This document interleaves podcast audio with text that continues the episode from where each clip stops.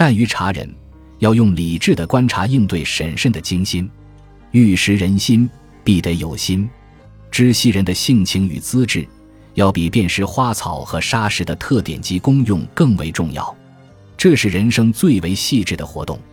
以声音辨别金属，从谈吐判定为人。言辞固然可以揭示人品，然而举止更能尽显其真。所以需要有非凡的警觉、深刻的观察、敏锐的感知与精准的判断。